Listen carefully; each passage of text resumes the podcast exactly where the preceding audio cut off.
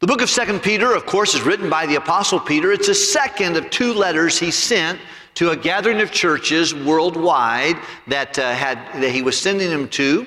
And uh, he, of course, now is an older man. He is going to die by crucifixion uh, by Nero, but according to historical effects, Nero will be the government leader. He actually tells us in 1 Peter to honor Nero. he told his, uh, his, uh, his congregations to honor the king, uh, honor all men. Uh, submit yourselves to the ordinances of the king, whether it be the king of supreme or governors. And, and here now is a little bit later, he, is, he knows that he's going to die. And he gives them a challenge to grow. He ends the book, Grow in Grace and the Knowledge of our Lord and Savior, Jesus Christ. He begins the book with a challenge to put your faith in the person of Jesus, into his, into his promises, into his power, and add to your faith in Jesus the virtue and the knowledge and the temperance and all the things, including with the pristine attribute of love. Make sure you love the Lord. Love others. Let all your things be done with charity. Then he challenged them. He said, if you'll do this, if you'll grow in your Christian life, you'll be fruitful. You'll have good vision and you'll be stable and you won't fall. One of the things I love about the life and times of Johnny Colston is that he, he, uh, he stumbled, he never fell. He was faithful. He was a human being. He had a sinful nature just like all of us do, but uh, he stayed faithful to Jesus all the way through. When I grow up, I'm going to be like that. I'd like to be faithful to the Lord Jesus Christ, doing what God made me to do, comfortable in our own skin, maybe not doing what everybody else can do, but we can do what God wants us to do. And he says, You're not going to fall. And he gave them a challenge for Christian experience, but he also gave them a reason for divine revelation. Because in the time that Peter spoke uh, and lived, there were many false teachers. There are false teachers today. They're on the radio, they're on the television, they're in our community. They are folks that, uh, that uh, do, there's villains and there's victims. Some people know they're bad, they, they're bad news, they know they're bad, they're doing it what they do for, for finances or for fame or for a following. Many people are, they're, they're victims. They just, they were born in that religion or raised in that religion or just suspect to those things. But they were challenging several things, and Peter hits them hard and says, Listen, here are some things they were challenged about. They were, they were challenging whether Jesus came and he was deity. And he challenges him with that. He says, Look, he goes, I was with Jesus in the Holy Mount when I heard his father speak from heaven, This is my beloved son. And every Jewish person understood when he called God his father, he was equal to God. He was challenging the deity of Christ. he was challenging the word of Jesus. Oh, these are just fairy tales written by old men. He said, This prophecy came not in old time by the will of man. The holy men of God spake as they were moved by the Holy Ghost. They were rebellious and arrogant, speaking evil against magistrates. That's leaders. Speaking evil. By the way, I think you ought to watch your mouth. You just don't see a lot of smart, eloquent remarks coming out of the mouth of the disciples. You see them going about doing their work. They were persecuted by the magistrates. They were beaten by them. They did stand up to them from time to time when they, it came between the gospel and what they're asking them to do. But boy, they, they were not, he said, these false teachers, are you going to find them? They got, they've, got, they've got traits. They're rebellious. They're arrogant with their mouth. They speak evil. They say things against leaders that angels would not say. That's what the Bible tells us here and also in the book of Jude, verse 11 going on. He said they're immoral. They're fed, they're, they're just filled with immorality. They're thinking about things they shouldn't be thinking about. They're, they're making merchandise of people. They're always got money on the brain, money on their mind. How can I get more money? And money is what they think about when they go to church. Money is what they think about when they go on Monday. Money is what they think about when they're at a family reunion. Wherever they go, money's on the brain. And money will always be in the middle, and we've talked about money this morning. We talk about a piece of property, and every time we come to church, we ought to think about it. It's, it's part of the way people get the gospel of Jesus Christ. But money at church, people don't have a problem. You talk about money at Walmart, buy a house, you, go to the title company, say, well, you have this much. You don't go, how dare you, you've offended me. How dare you talk about money? When you go buy a car, they say, let's go talk money. You don't say, hey, now you've crossed the line there. No. All of a sudden, we get in the Lord's house and everybody gets squirrely about that. Well, because money reveals not only where my heart is, but where my heart will go. God doesn't need our money to purchase property in Laos. He doesn't need our money. You can sit on your wallet, and you can sit on whatever else you have, and you cannot participate. That's you between you and, and, and the Lord. We won't know. It doesn't really matter. God doesn't need me. He invites me to participate. So, well, Pastor, I just got married, or we just had this, or we got all these kids. And you know, everybody can't do what you will do and what you could do. But if you don't start doing something now, you'll never do something later. If you don't say, you know what, I'm going to do what I can do today, I'm going to be faithful to give and serve and do that. But this is, this is one of the problems of the day, and he deals with it. He's there covetous. He's there all they're thinking about is just money on the brain, immorality on the brain, arrogant, rebellious. He says, These are the folks you're going to know. You're going to know them by their manner, by the way they conduct themselves. You're going to know them by their message. You can test a false prophet by his, by his, by his message. What's the source of his message? Well, everybody's true prophet should take it from the scriptures, wouldn't you think? Someone says, Well, you don't need your Bible this morning, just listen to me. I want to give you a little philosophy. If I ever do that, throw me out on Oakley on my ear, all right? Go get someone who's going to preach to you the Bible. Our source should be the Bible. We see our subject, our subject should be Jesus. Somewhere along the line, Jesus ought to come into every preacher's mouth. And not just talk about him, but who he is. I think also that we ought to, we ought to see that, that in, the, in the Word of God and in, in, their, in their message ought to be sanctification, holiness, salvation, coming through the Lord Jesus Christ, service. These are, these are what uh, true, true uh, prophets would talk about, but also false prophets are going to have those things missing. We need to do that. But nonetheless, let's pick up our passage of scripture and let's just let's make our way through. We talked last week about uh, these things, and we talked on Sunday night a little bit about how that God knows how to deliver the righteous. You ever wonder, like, when is God going to fix everything? He is. People who do what's right, the Bible says, be not deceived. Don't kid yourself. God's not mocked. Whatsoever a man soweth, that shall he also reap. If you sow to the flesh, you're the flesh fleshly corruption. You ever look out and see people who just don't give a rip about God? They don't live right. They live wickedly, but it seems like they still got cash in their pocket. They still got it going on. I just tell you, you know, years ago, you heard about these two farmers. You got Brother Joe Jarnick over here. He's been harvesting soybeans on his 150 acre farm for last several weeks and other, other things. But I heard about this farmer. He was an atheist. And this other farmer was a Christian. And the atheist in the spring gave him a challenge. He goes, I curse your God. I don't believe in God. By the way, you know why they curse God? Because he's the real one. so I don't believe your God, I'm an atheist. You're a Christian, you pray, you go to that church every Sunday morning, you, you, uh, you take time out of your farming to go to the services and all that stuff, and you read your Bible. I know, you've told me about it. He said, How about this spring? Let's plant the same seed on the same acreage, and at the end, let's see how much I harvest and see how much you harvest.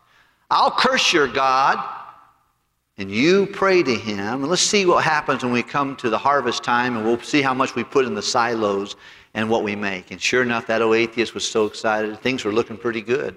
Because it rains on the just and on the god doesn't say well you're you're not saved. I'm not uh, you know, i'm going to give you no rain. This guy no he goes I, i'm good to everybody. Everything ever happened to you came because of god's good they walked away from the clerk after they turned in all their grain, and the, and the atheist had more money turned in. And boy, was he pompous and excited.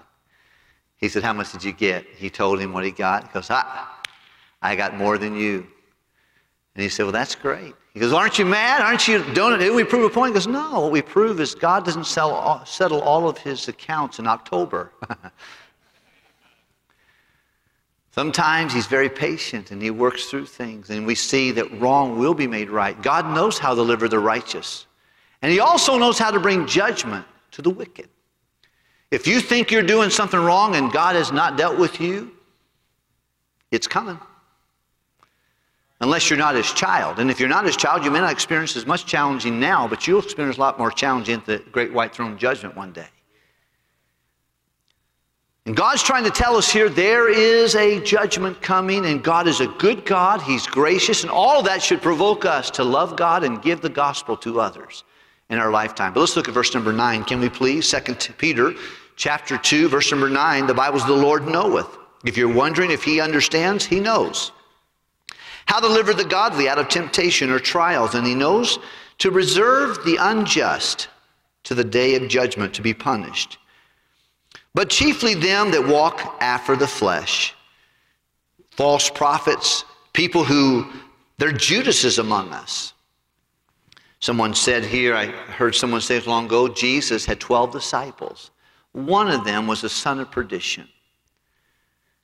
And here an old man said to me the day, he said, Pastor, I wouldn't be surprised after pastoring for 60 years, 70 years, if about 8% of the people who I preach to every Sunday were Judases among us, if 8% of the crowd that Jesus gathered, Judas went on to eternity without God, I'm afraid that many people who sit week after week, there is no new nature in them. Oh, that'd be terrible. But he's talking now. He said, "Now these are the these are the these are the signs you can look at. By the way, I have some of these signs in me from time to time, and you'll have them in you. And he's going to tell us now, the people that are struggling, here's what they're going to be struggling with. Let's look at verse number 10 again. He says, But chiefly them that walk after the flesh in the lust of uncleanness. He said they're going to be immoral.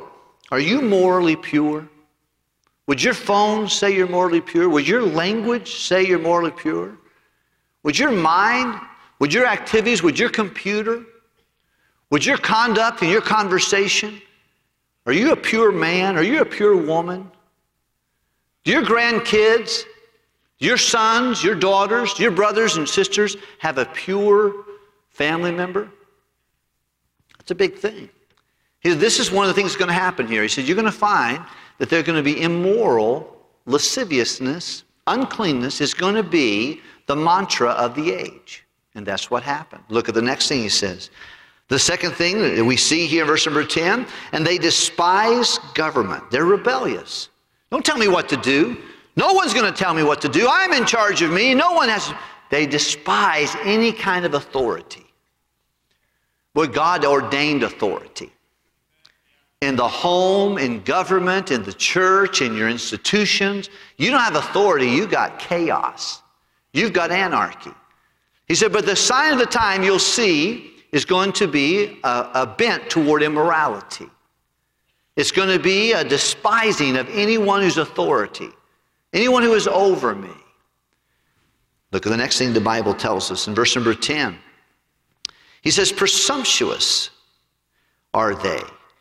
They just do what they want to do, and they say in their, on their own heart, you know, I'd rather ask forgiveness than permission.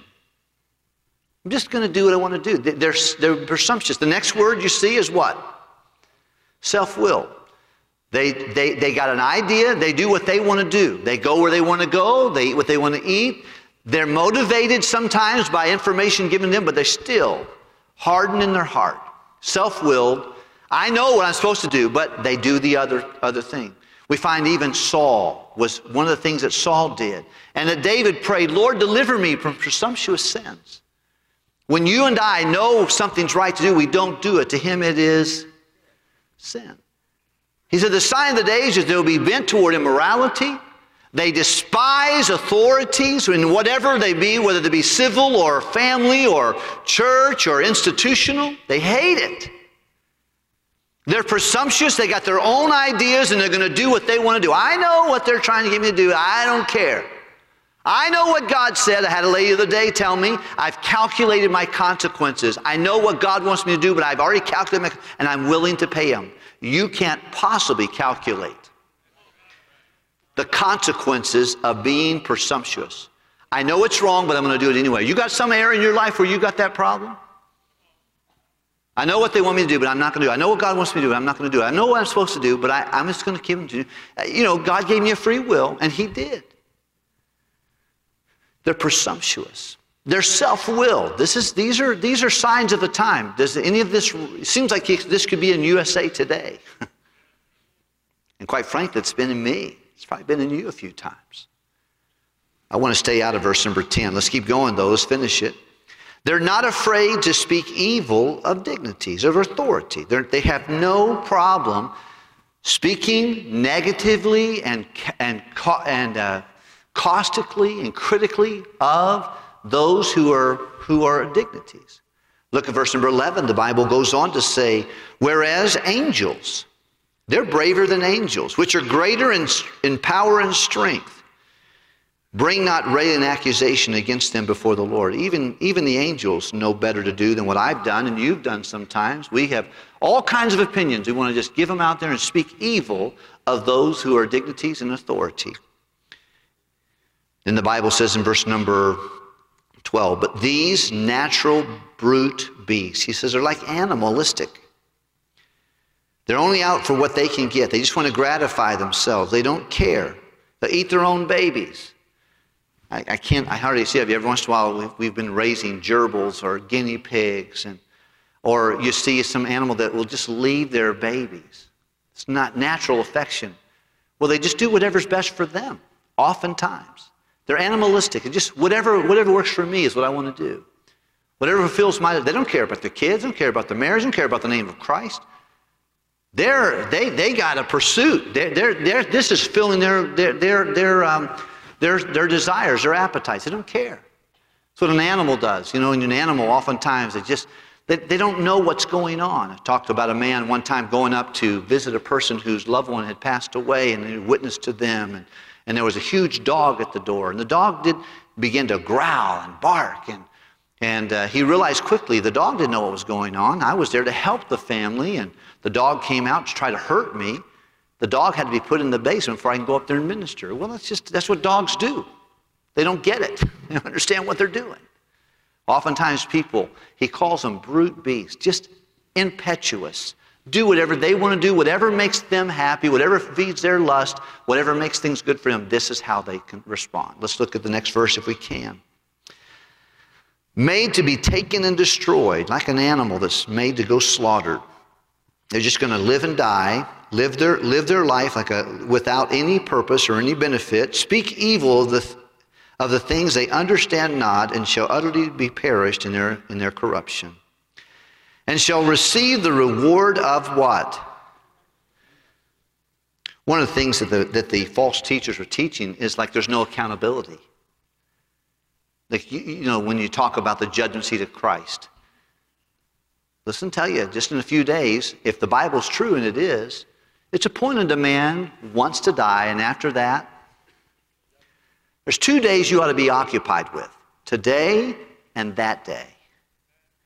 When you look at your life, when you look at your time, when you look at your talents, when you look at your finances, you ought to say, Will I be happy on that day? But the prophets are telling them, they're saying, Look, we don't give a rip about that. It doesn't matter. They don't care about a future. They don't care about accountability. They don't care about a reckoning. It's one of the things they were teaching the day. Look, it's, you know, they're, they're just trying to box you in. They're just trying to give you this legalism. They're just trying to guilt you into doing things. Let me just tell you something. There's something more than legalism. There's the scriptures. That one day you're going to stand before God, and you're going to either be glad you did or wish you would have. And we see, and you read the rest of this chapter, he said that one day people who do what they want to do will receive the reward for their unrighteousness. We'll see, to, we'll see tonight that unfortunately many people, they know how to be saved, and they'll go to hell from the distance from what they know to what they've accepted. You know, the Bible does not say, for with the mind a person believeth into righteousness. What does it say? with the heart. A man believeth in the righteous, and with the mouth confession is made in salvation. Whosoever shall call on the name of the Lord shall be saved.